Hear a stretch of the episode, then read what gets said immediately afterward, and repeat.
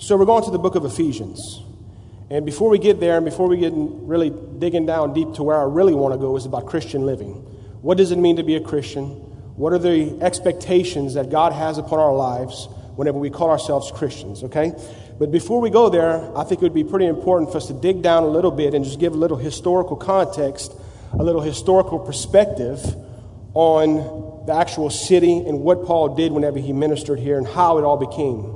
Okay? So, the city of Ephesus is where this is located and where we're going tonight. It was, one, it was home to one of the, the seven churches which is it's mentioned in the book of Revelation. Each church took on the name of the city in which it was located. There were seven cities that were located around the hub, which was known as Ephesus. Now, it was located in the province of Asia. Now, this is not the Orient, okay? The Asia that's referring to right here is modern day Turkey, that area right here. With the city of Ephesus, it, it, occupied a very strategic point right in the middle of the hub. It was at the mouth of the Cayster River, which during this time there was no mechanized travel. So, to be at the mouth of a river was a very, very important strategic place for a city to be, especially for commerce and people coming into the territory which it was leading into. Uh, not only that, but it was on the route of a very important highway that led to all the surrounding cities, which the caravans used to move forth and go with the commerce of this city.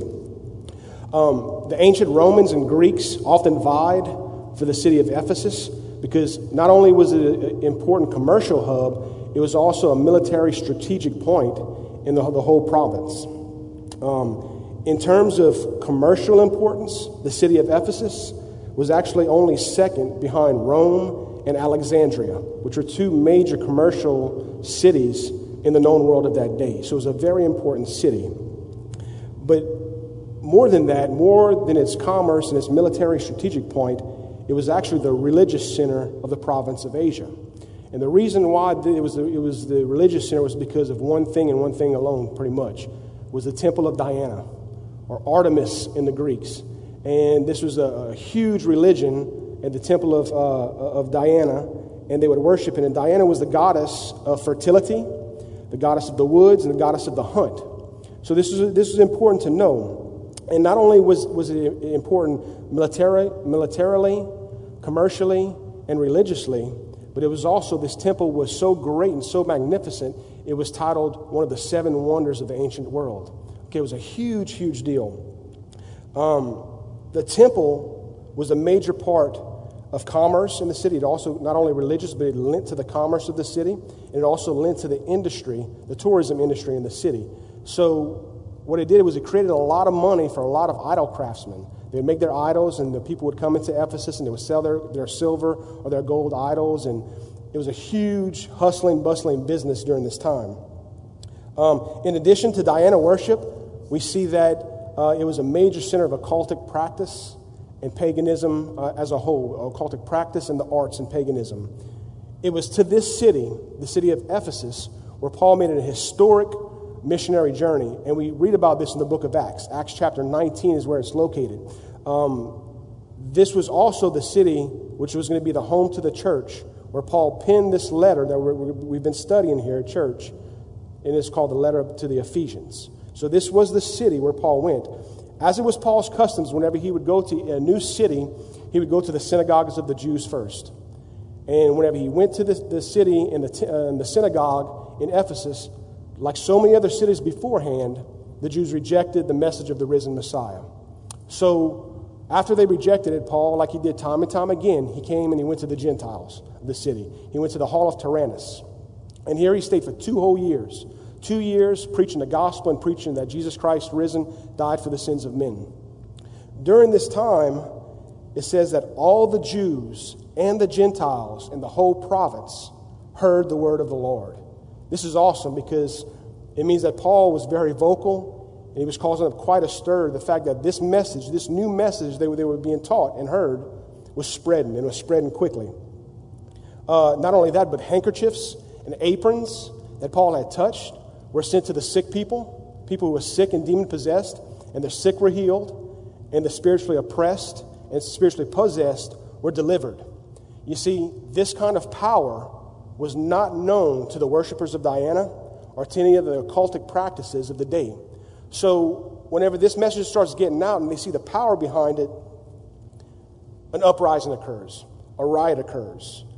And, uh, but let me back up for a second. Prior to the uprising, uh, because of Paul's message and because of the gospel, the people believed it. They said they took all of their, a large part of the people took their occultic scrolls and basically had a public book burning.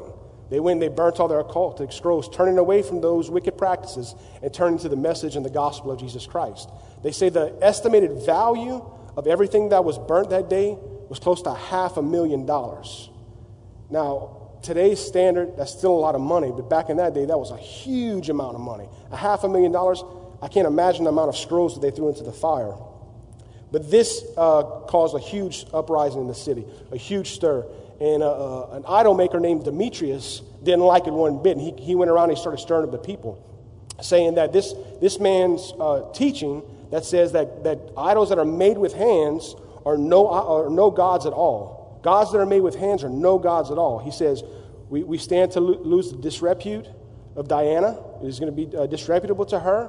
It'll lose her majesty, and we're going to lose our business. We're going to lose our money. So they all rise up together and they, they create a riot in, in, uh, contradiction and in standing against Paul. However, we see that through this riot, the triumph of the Christian gospel took place. Because from the earliest days of Christianity and the earliest times of Paul, Christianity made absolutely no peace whatsoever with idolatry. It stood in stark contrast to the idolatry of the day and the false worship of false gods.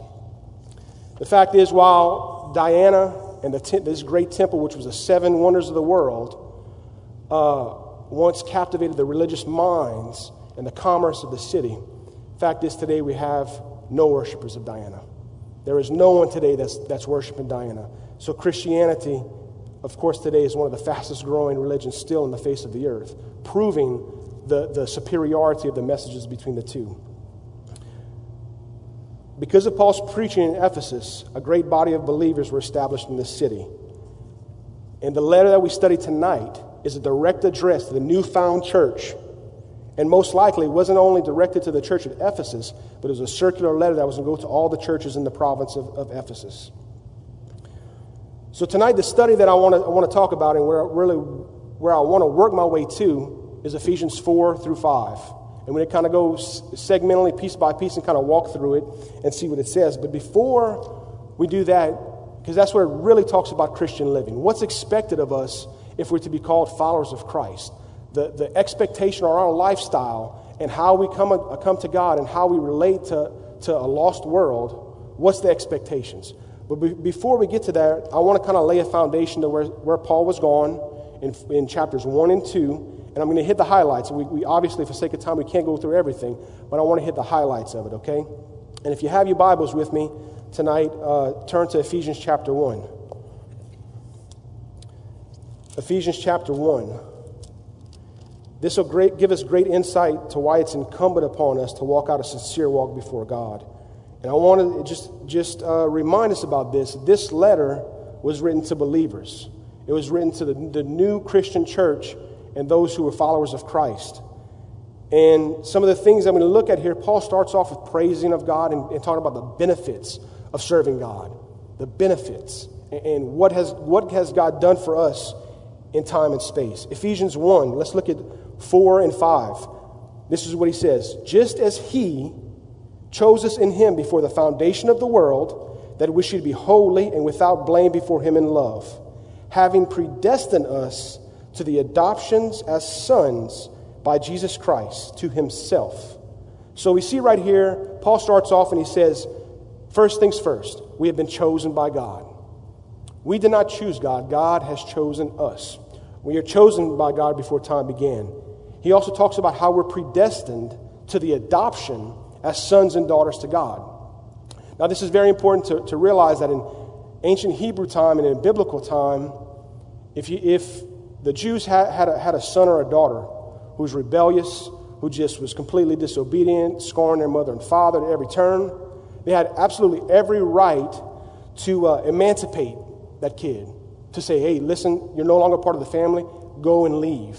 However, in this time and in this culture, we see that to have an adopted son or an adopted daughter, they had absolutely no legal authority, no right to emancipate them. Basically, once you were adopted into the family, you couldn't be, you couldn't, you couldn't be kicked out. For better or for worse, you were part of the family. This is the verbiage that Paul uses right here to describe the relationship that we have with God. We were predestined to adoption by God. Therefore, it's, God, it's God's doing. He brings us into a family, and we can rest and have peace and, and security in knowing that we are, we are the adopted children of God. He can't, he can't, nor he will he kick us out. Let's go, let's move on. First, uh, chapter 1, let's look at 6 through 8, verses 6 through 8. To the praise of the glory of his grace, by which he made us accepted in the beloved. In him we have redemption through his blood, the forgiveness of sins, according to the riches of his grace, which he made abound towards us in all wisdom and prudence. He has made us accepted in the beloved. Now, what does this mean? What does this mean? In different areas of the Bible, and especially right here in, in Ephesians, which we won't get to talk and discuss about tonight, the Gentiles were excluded from the, the, the people of God. They weren't part of the covenants, they were not part of the promises. Anything that God had promised, He had promised to the Jews. Even, we, we see this even in Jesus' day. Jesus did not come preaching to the Gentiles, Jesus only came to the Jews. There are a couple of instances in the Bible where Gentiles came up to Christ, and because of their great faith, which God responds to faith.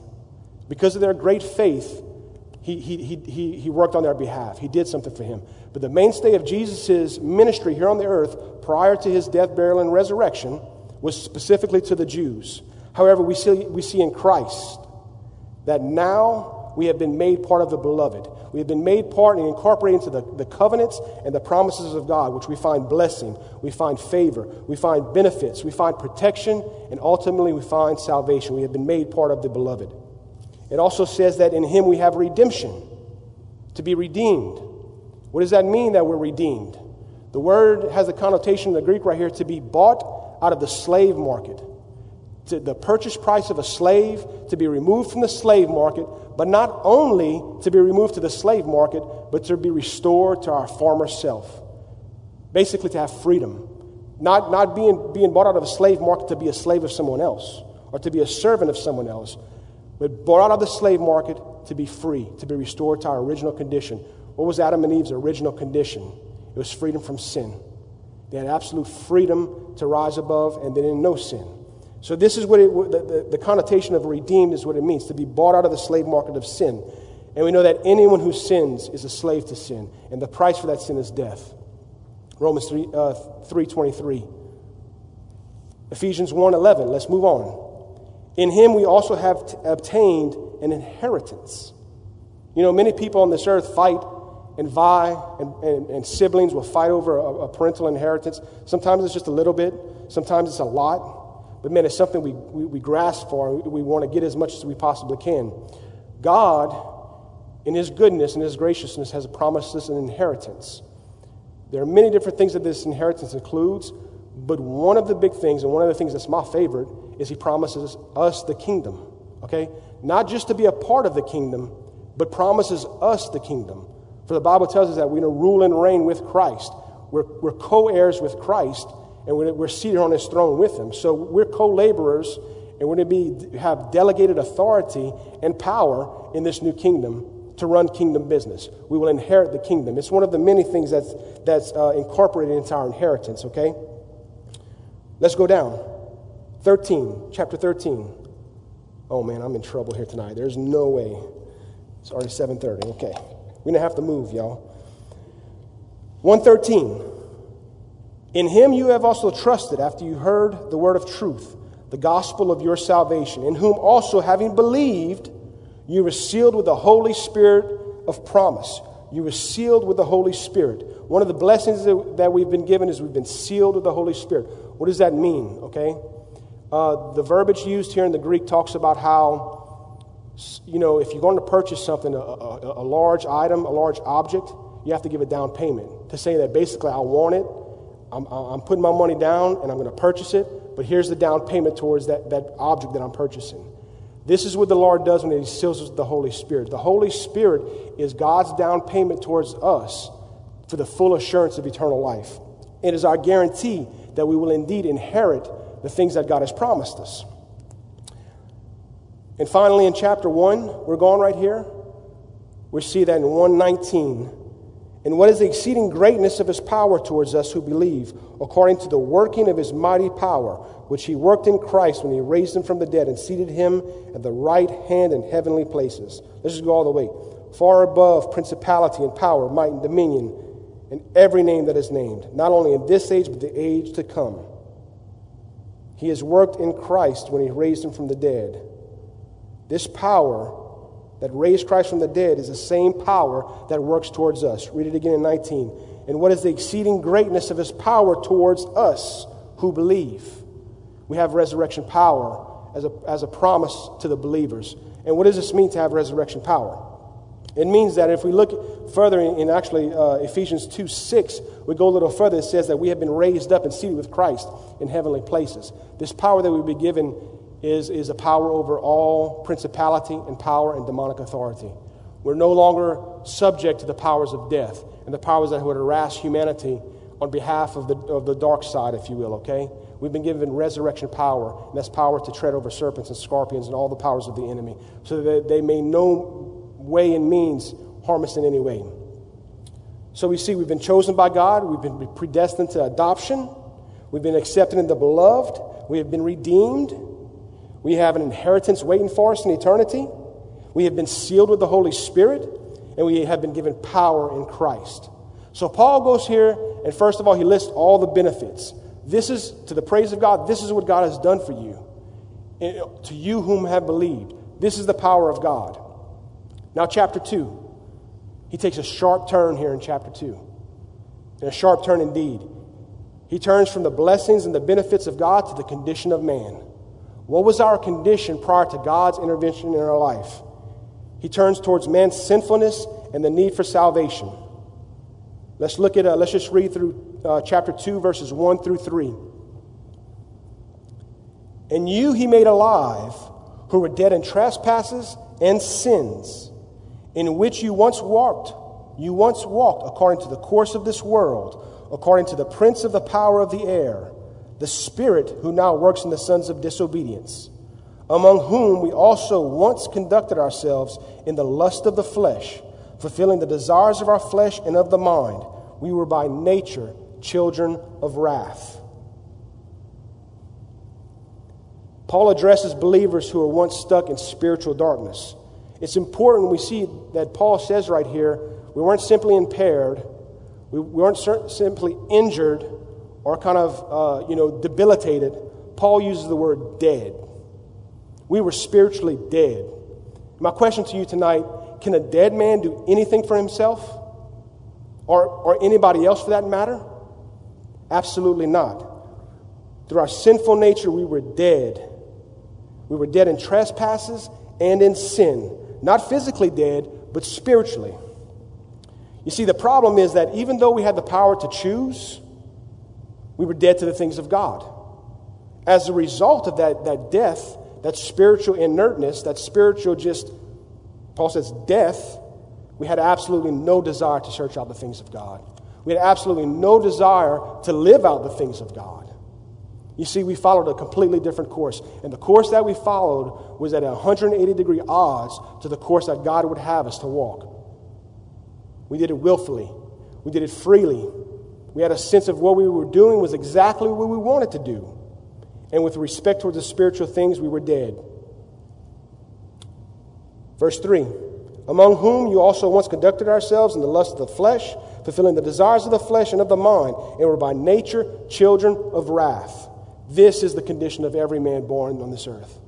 This is the initial condition of fallen man. Paul elaborates and says that we continuously indulged in sinful pleasures and things that were contrary to God's way. Once again, man's problem is not that he didn't have a choice. Man had every single choice. The fact was, he did not desire God. No way, no shape, no form. We did not desire God. You see, in man's natural state, our heart's desires are sinful and continuously turned away from God. In this position, being spiritually dead, we fulfilled our lustful desires and we became estranged from God we were in the position by nature to be under the wrath. the wrath of God. Now, I would like to take a moment here to clear up some misconceptions, okay? Because we live in a society that would teach us and tell us that man is basically good. Man is, in, is initially and basically good, and we have to learn how to do wrong. We have to learn how to be sinful, if you will. Not only in society tells us that, but even some churches are telling us that, that we're inherently good people, and it is because of our greatness that God, hey, picked us out and said, hey, yeah, come join the church. Come be a part of, part of what I'm doing here on the earth. We're good. However, let's think about life. Let's think about real life. And it may, it may teach you something a little bit different. Ask you a question Do we have to teach a young child to be selfish? Do we have to teach a young child to go up to another child who just took up a toy he wasn't even playing with? He was playing with another toy, but yet he's going to go up to that child and take his toy and say, Mine. And that's probably one of the first words a kid will learn is mine. Mine, mine, mine, mine, mine. It becomes repetitive. Selfishness. Did you have to teach that child to be selfish? Did you have to teach a child to throw a tantrum whenever he or she did not get his or her way? Is that something that's taught? Better yet, did you have to teach a child not to bite somebody in anger, not to put teeth marks in the arm of another kid? Believe me, I saw that with my nephew here about a year ago, a year and a half old, biting other kids. You know, no, that's not good. Did his mom teach him how to bite somebody? Was it a learned effect? No, of course it isn't. It's inherent in our nature that we do these things. Before we know right and wrong in our minds, our very natures gravitated towards these things. The fact is, we have to teach them to be kind. We have to teach people how to be patient. We have to teach them to share. And we have to teach them not to bite other people when they're angry. The fact is, good is not the default position of man. Goodness must be learned, it must be taught, and it must be accepted and submitted to. On the subject of goodness, because society will tell us that we're, we're basically good people. We see it everywhere we talk, everywhere we, we, we talk with people, we kind of interact. I guarantee you, if you were to ask 100 people in, in, in any walk of life, would you consider yourself to be a good person? In wherever you are right here, right now, would you consider yourself to be a good, moral person? I guarantee you, 98 to 99 out of those 100 people would say, yeah, I'm pretty good. I mean, I show up on work on time. I pay my bills on time. I love my family. I take care of my family. I've never been to jail. I've never, I've never done any criminal activity. I've never done any, any malicious harm to other people. Yeah, I consider myself to be a pretty good person. And then what logically follows with people who have the mindset of goodness, inert goodness, would say that there, if there is a God, if there is a good God, like the Bible says, that God is good, then a good God would never send a good person to hell. He would never banish somebody who has lived a relatively good life to a place of eternal, uh, eternal torment and banishment. You see, with this mindset, we never ever stop to think what is society's definition of what is good? And compare that to what is a holy, just, righteous God's definition of good. Matter of fact, if we measure it, it wouldn't even be eternally or infinitely close. Our goodness is down here compared to God, which may be good in society's view, but in the person's view, that it matters. Because the Bible tells us that it, it is given to man once to die, then after this, the judgment. We're not going to be accountable to society. We're going to be accountable to our Creator. And He sets the standard of what's good, He sets the standard of what's right and what's righteousness. Matter of fact, I would even submit to you tonight the fact that God is good is actually a huge problem for man. It's a problem for us that God's a good, holy, and just God. You say, how so? Because the fact is, us as humans are not. We're not good. You, granted, we may do good things from time to time, but in our, in our very nature, we are not good people. So, what does God consider good? What is good? We have something called the moral law. And whether men admit to it or not, every man knows the moral law. It's the law that tells you whenever you do wrong to somebody, you harm somebody unjustly, or you steal from somebody, or you lie to somebody, that it's wrong. That something pricks you in the back of your conscience and says, you know what? I shouldn't be doing this. Now, men have seared their conscience. You know how you sear your conscience? You do those wrong things over and over and over and over again. And you continue to do them until you know what happens? They no longer feel so wrong anymore. Matter of fact, they may feel right. And it, it, it may be, uh, hey, this is, this, is, this is the way to go. But let's take a quick test. And just a quick test, okay? Because we look at God's standard of goodness and righteousness and rightness. And it's codified, the moral law is codified in the Ten Commandments. So we'll look at it and we say, have you ever told a lie? Once. All it takes is one. Has anybody ever told a lie? How many lies have we told sometimes? Dozens? Hundreds? Thousands? I mean, I'm, I'm up here with my hand up as well, too. How many times have you taken something that did not belong to you, regardless of the value? Regardless if it was, a, if it was something as, as little as a paperclip or a pencil or a million dollars from a bank. Have you ever stolen? Have you ever committed adultery? Jesus raises that bar tenfold when he says, you know what? You've heard it said of old, you should not commit adultery, but I tell you, anyone who's looked at another person with lust has already committed adultery in their heart. Have you ever been disobedient to your parents growing up? Once, twice, three times? Always disobedient? Always disobedient? That was me, man. I was a disobedient little kid. You know, I told my parents what they want to hear, then I'd go around, turn around, do what I want to do. Four out of the ten. That's only four. How well do we line up? How well do we stack up? And there may be some of us here tonight that says, well, you know what, Kobe? Just because I've told a few lies in my life does not make me a liar. Just because I've taken a thing or two that didn't belong to me doesn't make me a thief.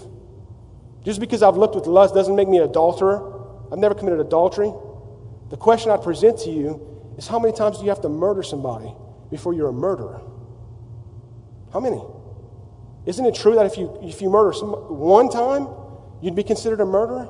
And so it is the same across the board with, with our lies and our adulterous and our immoral thoughts and our impure thoughts and the acts of, uh, of immorality that we commit. By God's standard, we're not good.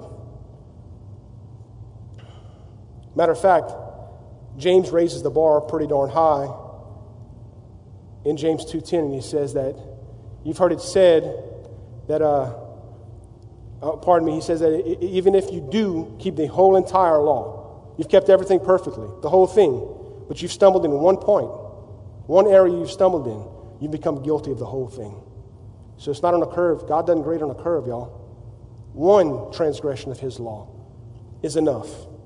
You see, we have transgressed God's law, for which the penalty is death. Physical death, yes, but an eternity banished from his presence. And if God is good, if we're banished from that presence of goodness, what's the opposite of goodness? No goodness at all. No good thing doesn't exist outside of God's presence. The fact is, God is good, and we are not. We're not even morally good, not even morally neutral. We are born fallen. That is why we are sinners by nature and exposed to the wrath of God. Now, if I left this here tonight, this would be an extremely depressing lesson, would it not? The fact that we're, we're by nature damned under God's wrath, eternally banished from God because we're sinners. We've transgressed God's law, which, by the way, God's law is not some list of do's and don'ts that God lists. Did you know that? They're actually an extension of God's character. They're who God is. You know why it's a sin to lie? You know why it's wrong to lie? Not because your mom and dad said it was wrong, not because your preacher said it was wrong, not even because this book calls it to be wrong. The fact of the matter is, it's wrong because God is truth. And anything that violates truth violates God's character, His nature, and His person. That's why it's wrong to lie. That's why it's wrong to steal, because God is giving, God is kind. That's why it's wrong to be selfish, because God is unselfish, and so forth and so on. His list of the laws is merely a reflection of His character. And whenever we transgress that, whenever we break that, we don't just break some, some arbitrary law, we break God's very nature. We transgress it. Now, once again, this would be a depressing place to, to leave, leave us here, okay? And I won't. Because we look down in chapter 2, verses 4, and I love this. But God, but God, in spite of this, in spite of our, our, our, our deadness, our spiritual death, in transgression and sin, but God, who was rich in mercy because of his great love with which he loved us, even when we were dead in trespasses, made us alive together with Christ. By grace you have been saved. God made a way out. We owed a debt that we could not pay, and it was God, because of his goodness and his love and God's graciousness. His graciousness. God is gracious. That's why he had grace on us. You see, this is God's love towards us. That while we were sinners, Christ died for the ungodly. That means that whenever I was still sinning, God had me in mind to save me and to pay the price. Because what Jesus Christ actually did for us, he lived the life that I was supposed to live. You understand? You know what God's standard of goodness towards him would be? And the only acceptable form of goodness would be? Sinless perfection. Sinless perfection was a standard by which God says, this is what you have to meet. And if you fall any shorter than that, sorry, bud, you miss the boat. The fact is, you're like, well, who then could be saved? Sinless perfection, who could be saved? And it's like, my point exactly. No one. No one. So, what man could not do, Jesus Christ did. He lived the life that we were supposed to live. Then, after he did that, he paid the price that we were supposed to pay. And you know what that price was? It's depicted 2,000 years ago on Calvary's bloody cross.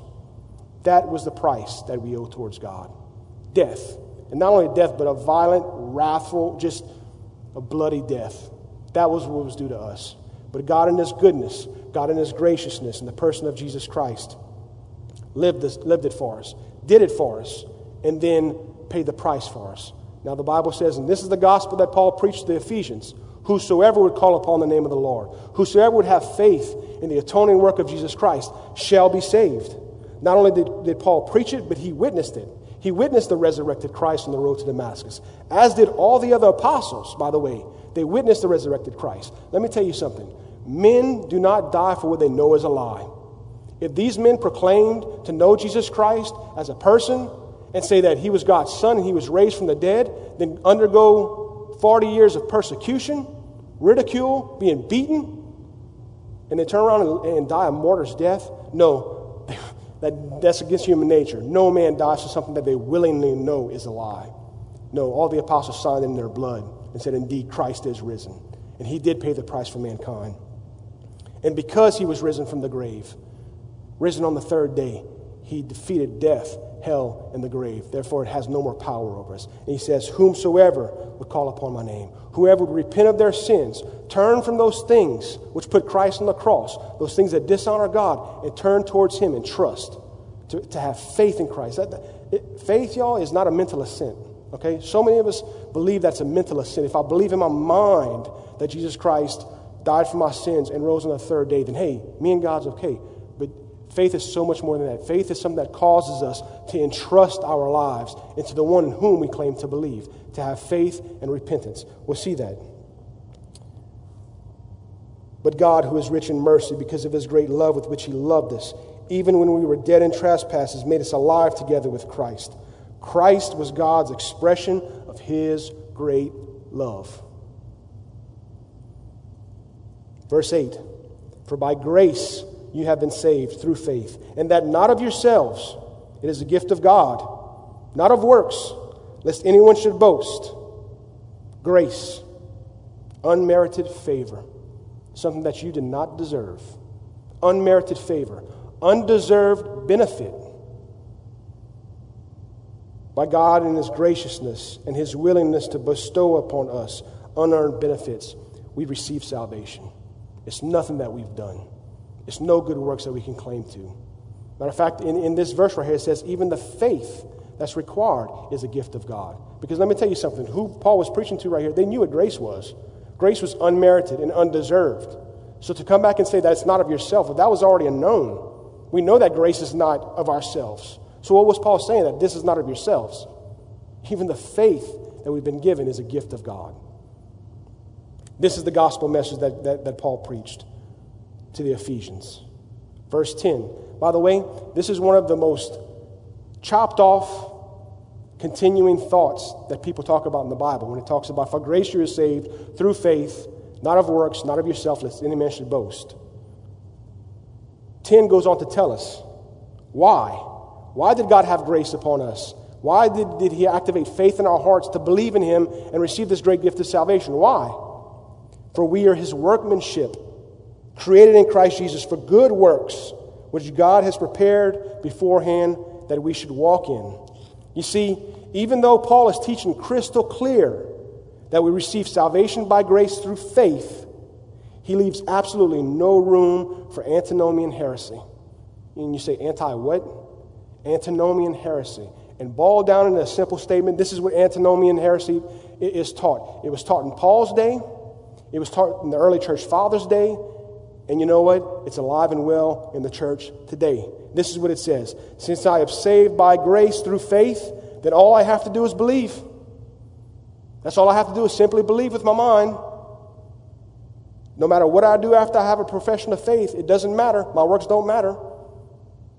My works absolutely don't matter. So I, there's no law to me because I'm not under the law anymore. So therefore, it does not matter what I do. This is antinomianism.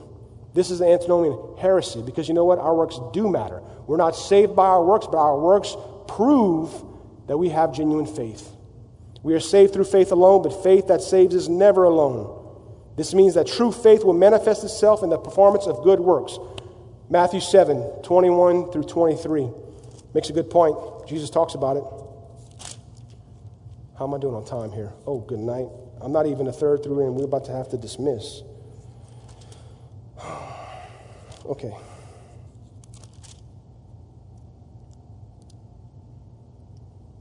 Chapter 7, verse 22, Matthew. And this is Jesus speaking. Many, notice that word, not a few, many will say to me in that day, Lord, Lord, have we not prophesied in your name? Have we not cast out demons in your name? Have we not done many wonderful works in your name? Then I will declare to them, I never knew you. Depart from me, you who practice lawlessness. Basically, they were saying, I confess to you as Savior, but I never knew you. And I never proved through my life that you are my Lord. You know what Lord means? Owner. The owner. So we really have to ask ourselves Am I trusting in Christ for my salvation? But am I also trusting in Him and following Him, him not only as my Savior, but my Lord? Because Jesus says that many will come to me in that last day and say, Lord, Lord. When things are mentioned twice in the Bible, it denotes intimacy. Like there was, Lord, we know you, we knew you. And he says, I never knew you. Depart from me, you who practice lawlessness, you who lived as, as if there was no consequence. You believed in me, and your life never ever changed. You never repented from your sins. You've never turned. You've never followed after me. This, of course, does not mean perfection. We're all still sinners. We all still sin. We all still fall short. And there's grace and there's mercy for those times. But the fact of the matter is, the proof of our faith is a changed life that we, we, we uh, lean towards Christ. So let's recap. We were dead toward God in trespasses and sin. We were by nature children of wrath. But God, who is rich in mercy and great in love, reached out to us through Christ. Christ paid the price for our sins and now offers us eternal life. We have been chosen. We have been adopted. We have been made part of the beloved in the covenants and the promises of God.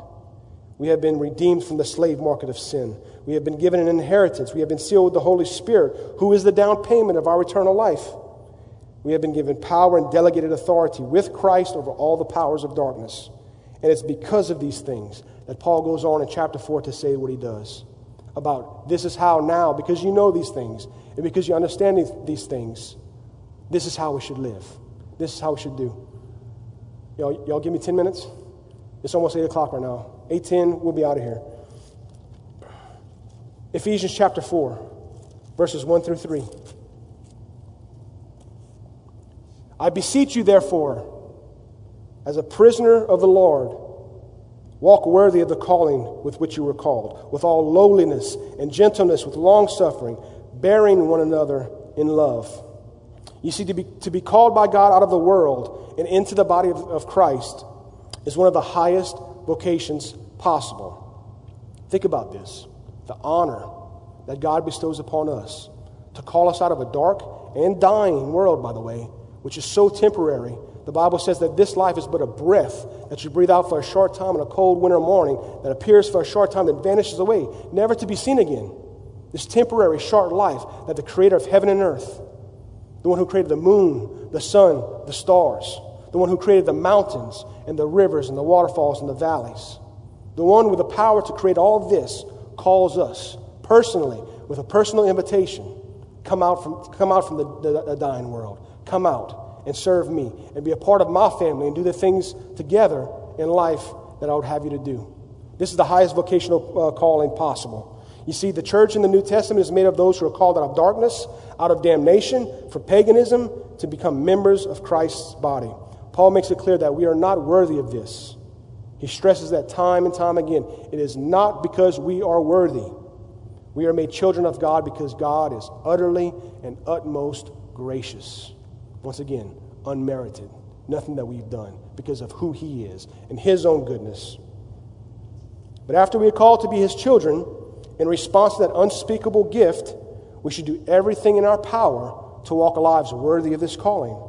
The motivation and the stimulation to walk out this, this life and to walk a, a, walk that's worthy of the calling that we have is because of God's unmerited favor by which He has saved us, the gift of eternal life, and out of graciousness. Now, that's the primary motivation. Let me give you a secondary motivation because blessings follow obedience. Let me tell you something. When you walk obediently before God, you walk a blessed life. Whenever you choose to do life God's way instead of our way, we walk a blessed life. And God honors us in every area of life. Not just with money, not just with work, not just with business or promotions, but every area of your life. 4, chapter 4, verses 17 through 18.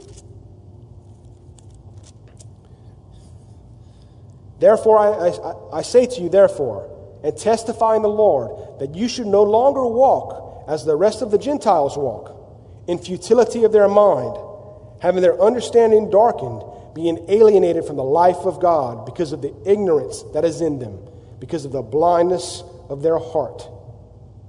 You see, we ha- who have come to a place in our life when we have a mature understanding of the things of God, the believer is not going to walk, talk, or act like the world does.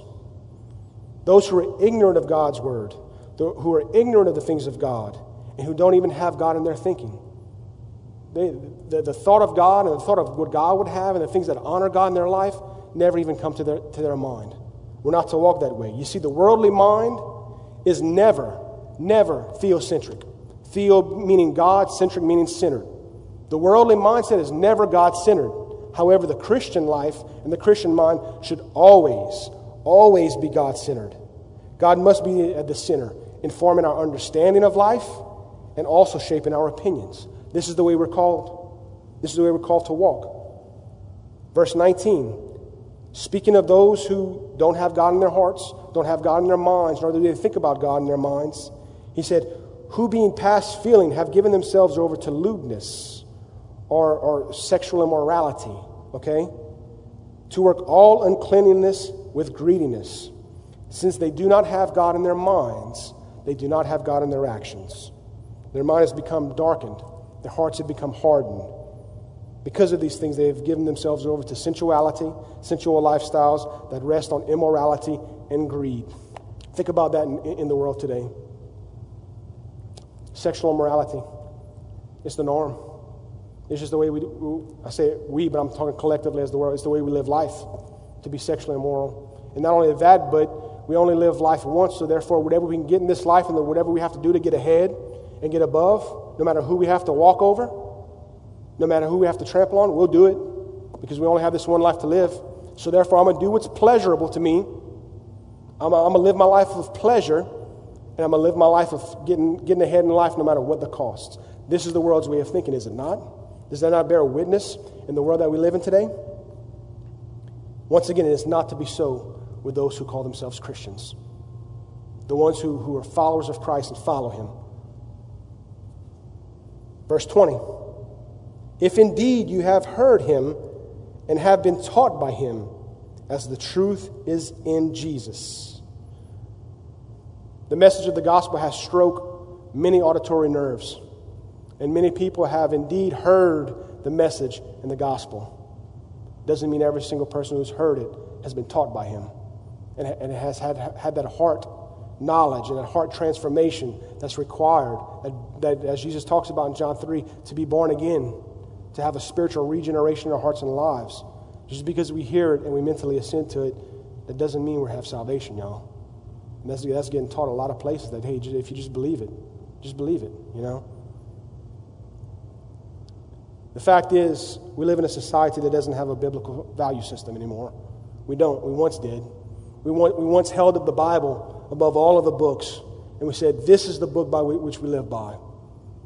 And it was, a, it was the norm, it was a standard in America. And because of it, it's my firm belief that America has been the most generous, prosperous, and peaceful nation ever to exist. What's happened in the last generation? Quickly over the last 10, 15 years. The Bible has been brought up for the very Word of God, something that, that we ought to form our lives around, to being brought down to the level of hate speech now. If you believe the Bible to be true, and you believe God at His Word when He says, oftentimes that'll make you a bigot.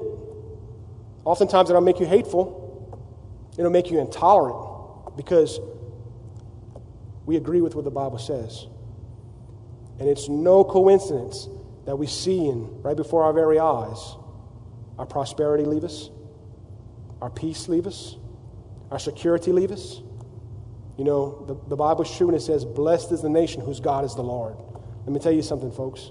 We live in an area right now of post Christian society, and we're quickly moving to a level of hostile Christian society. I, ten years ago, people would have said, What's going on today was impossible.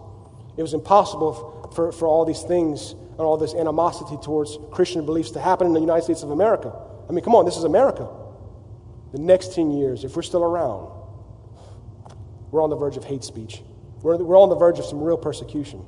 So we better get ready. We better be solid in where we stand in Christ. We better be solid in our convictions and know, know in whom we have believed. You know, and because we live in this society now, societal norms, it kind of becomes easy sometimes for us to be like, well, you know, everyone's doing it. Everyone's sleeping around. No one's faithful to their covenant of marriage. Everyone lies, cheats, and does, has unethical behavior. And, and sometimes we, get to the, we can easily get to the mindset that the world's doing it. it. It's okay, it's acceptable. However, I'll say it once again it's not to the world in which we'll stand accountable to. The only one whose, whose opinion matters is the one whom we will stand before, and we won't be judged by society or what man says, to be judged by him and what he says is right. And it doesn't matter what our society says is right or wrong. If it's in violation of the Word of God and the truth of God, it's wrong. Period. It doesn't matter if it was 100 years ago or 2,000 years ago or today. God's word is truth, and truth does not change, ever. Truth does not change. 22. Verse 22, let's go all the way to 24. I'm almost there, y'all. I'm, I'm, I'm hitting the home stretch here. If indeed you have, been heard, you have heard him and have been taught by him, as the truth is in Jesus, that you put off concerning your former conduct the old man grows, which grows corrupt according to deceitful lusts, and be renewed in the spirit of your mind, that you put on the new man which was created according to God in true righteousness and true holiness. We're to put off our old ways. We're to put off the ways in which we once lived life. Now, I know that all of us in here may not all have a, a you know a worldly lifestyle which we came from. Some of us, by God's grace, may have been brought into this, brought to the truth of God, and, and learn of God from an early age, and never had to experience some of these, uh, these things and, and, these desires and the, these, you know, fleshly habits that can become habits and very, very hard to break on our own natural strength. So not of us, not all of us are there, but I would dare say most of us are. A lot of us are, and we're to put off those old ways. We're to turn off and put them, put them away and put on the new life that Christ has given us. You see, the old man, whenever we become born again, whenever we have faith and repentance towards Christ, the old man is, is given a death blow. Okay? Bam. However, he is not dead. He's just knocked out temporarily, okay? The fact is, we found our freedom in taking off the old man by denying ourselves occasion for sin. If you go into a place where you know, hey, I've slipped up here time and time again, This is my area of weakness. This is my area of struggle. I avoid those places and I put on the new man. How do we put on the new man? And how do we walk in that new man? We do it by the means of grace, the, the areas and the disciplines that God has gifted us with to keep us strong. You know what the two major ones are? Can anybody think what the two major means of grace that God has given us? One of them is this right here. Like Josh said earlier, this, this word is powerful and alive, sharper than t- any two edged sword. We apply this word to our life. We saturate our minds with it. We find our, our thought patterns begin to change. The way we think about life and the way we think about our old habits and our old sins begin to change. You have to feed your new man. You have to feed it this right here. And the second means of grace, there are many more, but the two major ones is prayer, fellowship with God, getting before God in a quiet time and saying, God, this is who I am, and not just once a week or not just on Sunday mornings. We come read the Bible and, and pray, but having it a daily lifestyle. That's how we put off the old man. We deny ourselves occasions for sin, and we put on the new man by walking in the means of grace. We don't have the power to do this alone, okay? That's the thing, too. And thank goodness it's not on our own strength because we don't have the strength to do it. God gifts us with this through the power of His Holy Spirit. His Spirit, which is the helper, comes alongside the indwelling Spirit that we have and strengthens us to live a holy and righteous life before God. Amen. There's more that I want to cover tonight, y'all, but I'm just out of time. But this is what I want to, I do want to hit on right here. The summary of Christian living. And this is the, this is the summary that some of them I, I've hit on and some of them I haven't. But I just want to read them to you tonight. The summary of Christian living that Paul talks about here, and go home and read it, Ephesians 4 and going into 5. They're not recommendations about how a Christian should live. They're not recommendations. They're saying this is the way a Christian who is legitimate, a Christian who is truly born again, ought to walk. You ought to walk this way. We have to walk worthy of our calling. We have to walk in lowliness, gentleness, patience, bearing with other people in love. We no longer walk as the world walks, in disobedience towards God and in sinful pleasures. We're to put to death the old fleshly desires. We're put, to put on our new life in Christ in righteousness and holiness. We don't lie, we don't steal, we don't cheat. We don't go on in unrighteous anger, which leads to bitterness and resentment and malice and has become a root of everything that's been wrong in the world. When you talk about wars and harm towards other people, we speak with grace towards other people. We give, we give people, as God has given to us, unmerited favor. You, you may have hurt me. You may have said hurtful things to me, but you know what? I'm not going to say hurtful things back to you. I'm going to speak graciously towards you. Set aside filthy language. We walk and speak uprightly, pleasing the Lord instead of causing him sorrow by walking in sin. The Bible says that we can grieve the Holy Spirit. We can grieve the Spirit of God. That means cause great sorrow. Think about it a time in your life when you've, you've undergone great sorrow over something, something that deeply hurt you, and you were so upset by it that you just grieved over it and you, was, you were made sorrowful.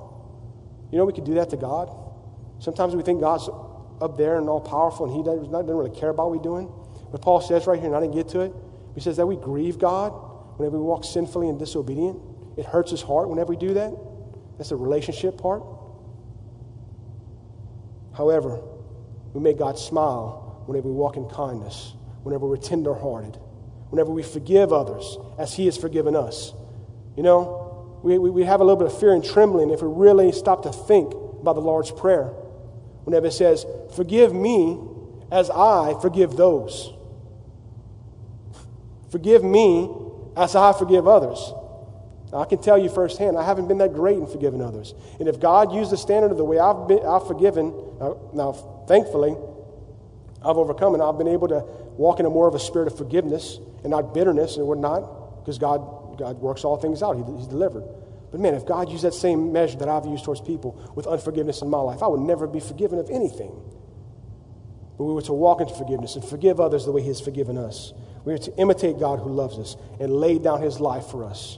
You know, Jesus Christ was the exact expression of God Almighty. He was the exact person in nature and character of God. Matter of fact, when Philip said, Lord, show us the Father, Jesus said, Philip, I'm right here. You don't see me? He was the exact nature and expression of God. What did Jesus do? He laid down his life. He served other people. He laid down his life and did not do his own pleasure, but did the, the pleasure of the Father. We are to imitate God, and if we are to imitate God, we imitate Christ. Lay down our lives to God and to others. Flee sexual immorality. Flee greed. Walk in purity and contentment with what we have. We walk as children of light in goodness, righteousness, and truth.